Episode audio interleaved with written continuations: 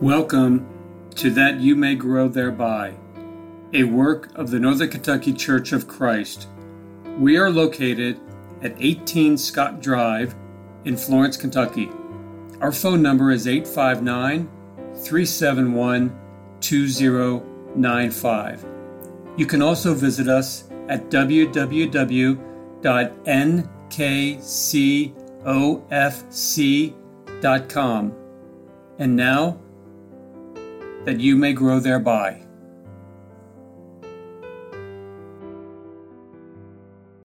Thank you for listening to That You May Grow Thereby. I am Greg Litmer. I am one of the elders of the Northern Kentucky Church of Christ, and I'd like to begin this episode by turning to Romans chapter 15 and looking at verse 4.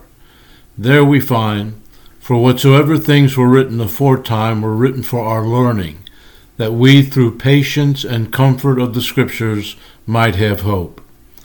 Now, while we are no longer under the Old Testament today as far as authority for our religious beliefs and practices are concerned, it is still the Word of God.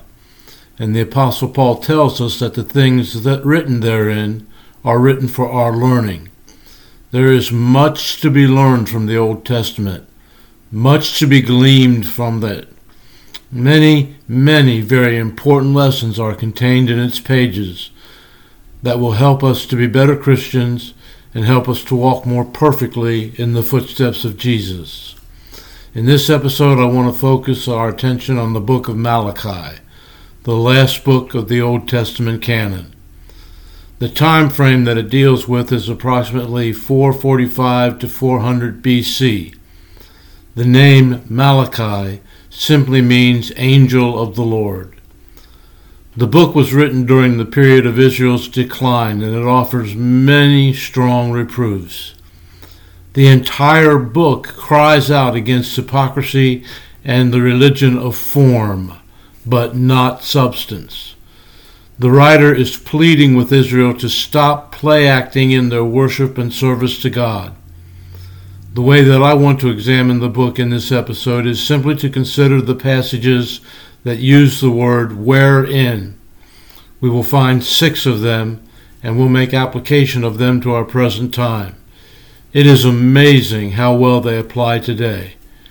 So we begin by turning to Malachi chapter 1 and verse 2.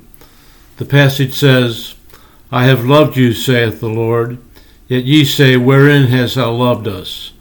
Was not Esau Jacob's brother, saith the Lord, yet I loved Jacob?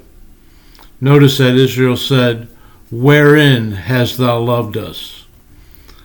All the people of Israel had to do was look around them to see wherein God had loved them. There was no direction in which they could look that did not contain abundant evidence of the love and providential care of God. James 1 verse 17 tells us, Every good gift and every perfect gift is from above, and cometh down from the Father of lights, with whom is no variableness, neither shadow of turning.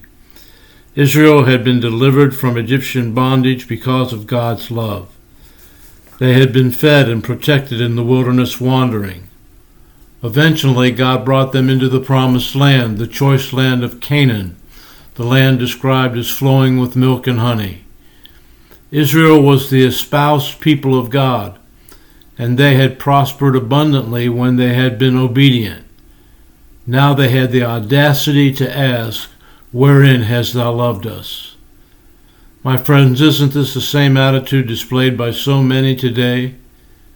People walk around acting as if God has not manifested his love toward us in any way. And beyond that, they walk around as if he ought to get busy and do it. However, the earth abounds with ample evidence of the love of God and his concern.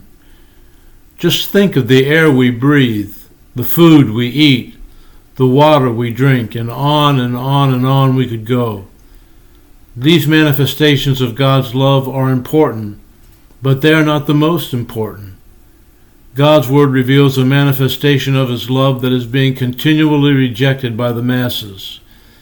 John chapter 3 verse 16 tells us, For God so loved the world, that he gave his only begotten Son, that whosoever believes in him should not perish, but have everlasting life.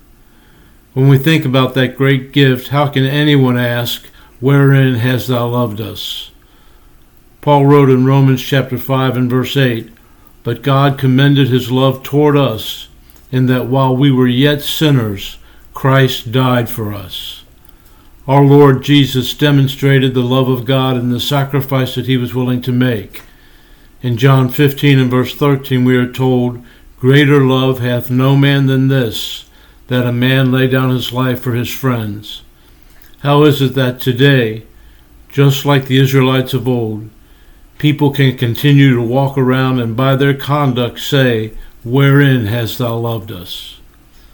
Let's stay in chapter 1 of Malachi and move on down to verse 6.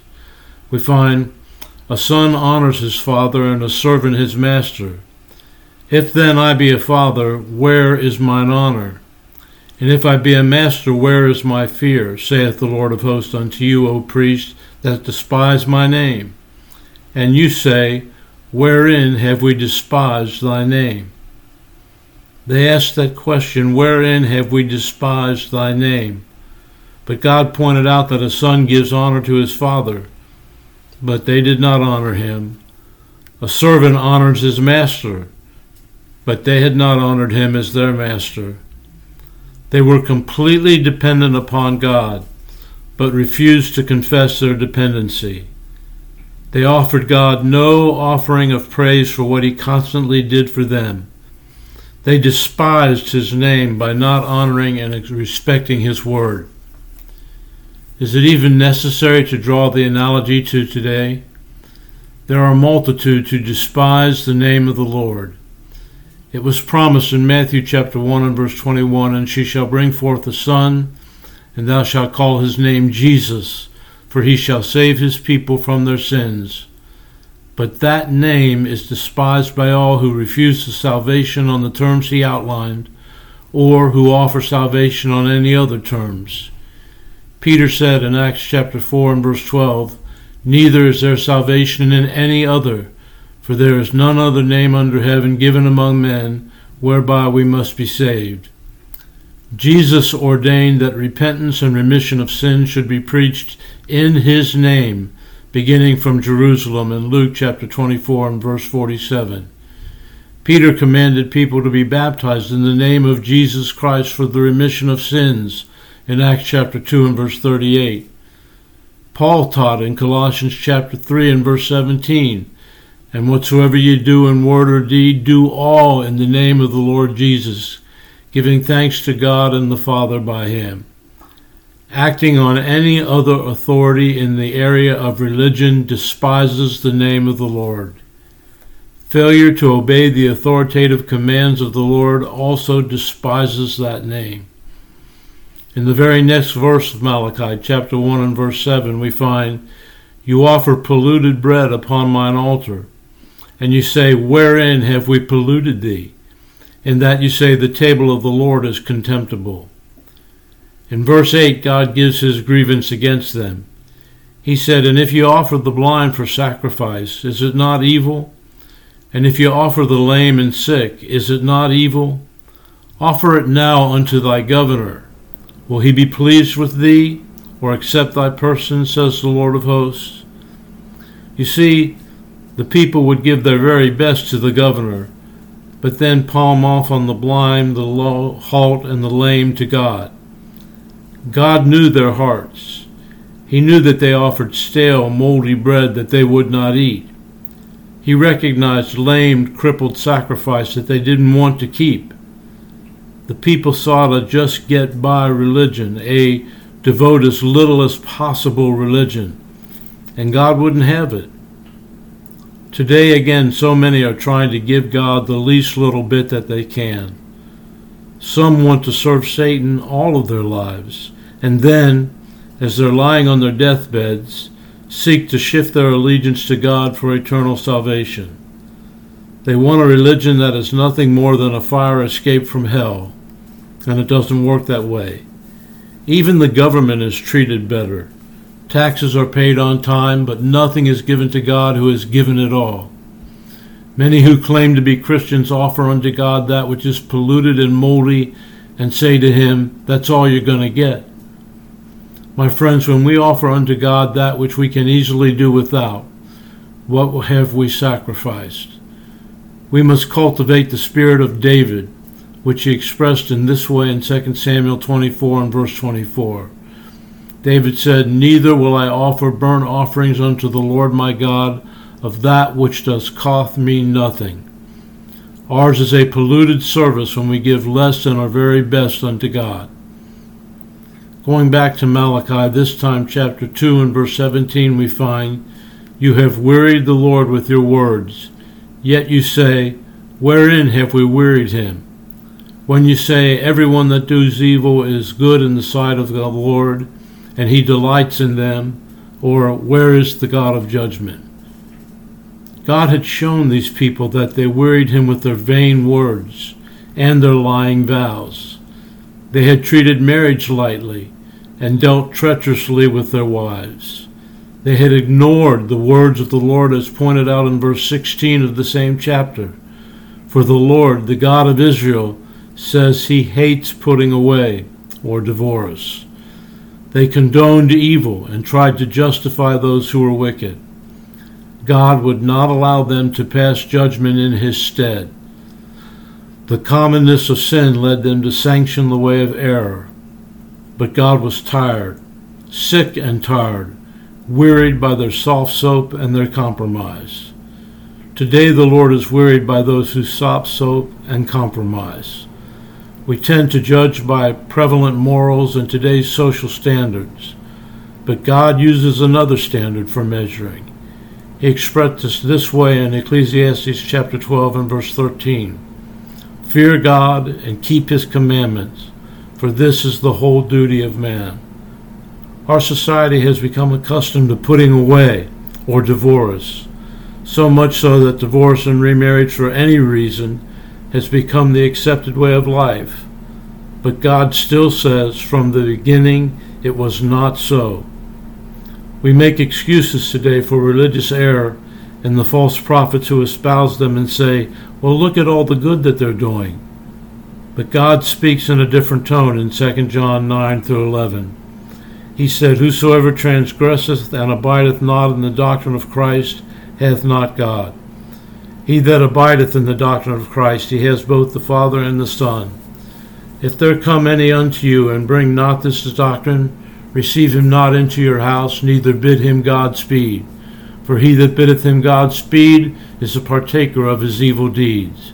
We must be careful that we are not guilty of wearying God. There are two more of those whereins in Malachi. Look at Malachi chapter 3 and verse 8. We find this Will a man rob God? Yet you have robbed me. But ye say, Wherein have we robbed thee? In tithes and offerings. Quite frankly, Israel had withheld their tithes and offerings that were due. They thought that they could shortchange God, and that he would be none the wiser. They were wrong. Perhaps you remember that Ananias and Sapphira lied to the Holy Spirit in the vain attempt to keep that which they pretended to give to the Lord. And then, of course, Judas sold the Lord for thirty pieces of silver. Today, men seek to rob God of their influence, their time, and their energies. Back in Malachi chapter 3, this time verse 10, we find, Bring ye all the tithes into the storehouse, that there may be meat in thine house, and prove me now herewith, saith the Lord of hosts, if I will not open up to you the windows of heaven, and pour out for you a blessing, that there shall not be room enough to receive it. Surely the same principle holds true today. If we will act toward God in the manner in which we should, He will open the windows of heaven and pour out such blessings that we won't have room to stack them all. The spiritual blessings will be ours. Surely no sane man will contend that it is a good thing to try to rob God. We receive all good things from Him. Surely we must give him our best in return. We must give of our means, to be sure, but most of all, we must give first of ourselves. Finally, from Malachi chapter 3 and verse 7, we find, Even from the days of your fathers you are gone away from mine ordinances and have not kept them. Return unto me, and I will return unto you, saith the Lord. But you say, Wherein shall we return? You see, my friends, the Lord offered Israel a glorious opportunity to make things right.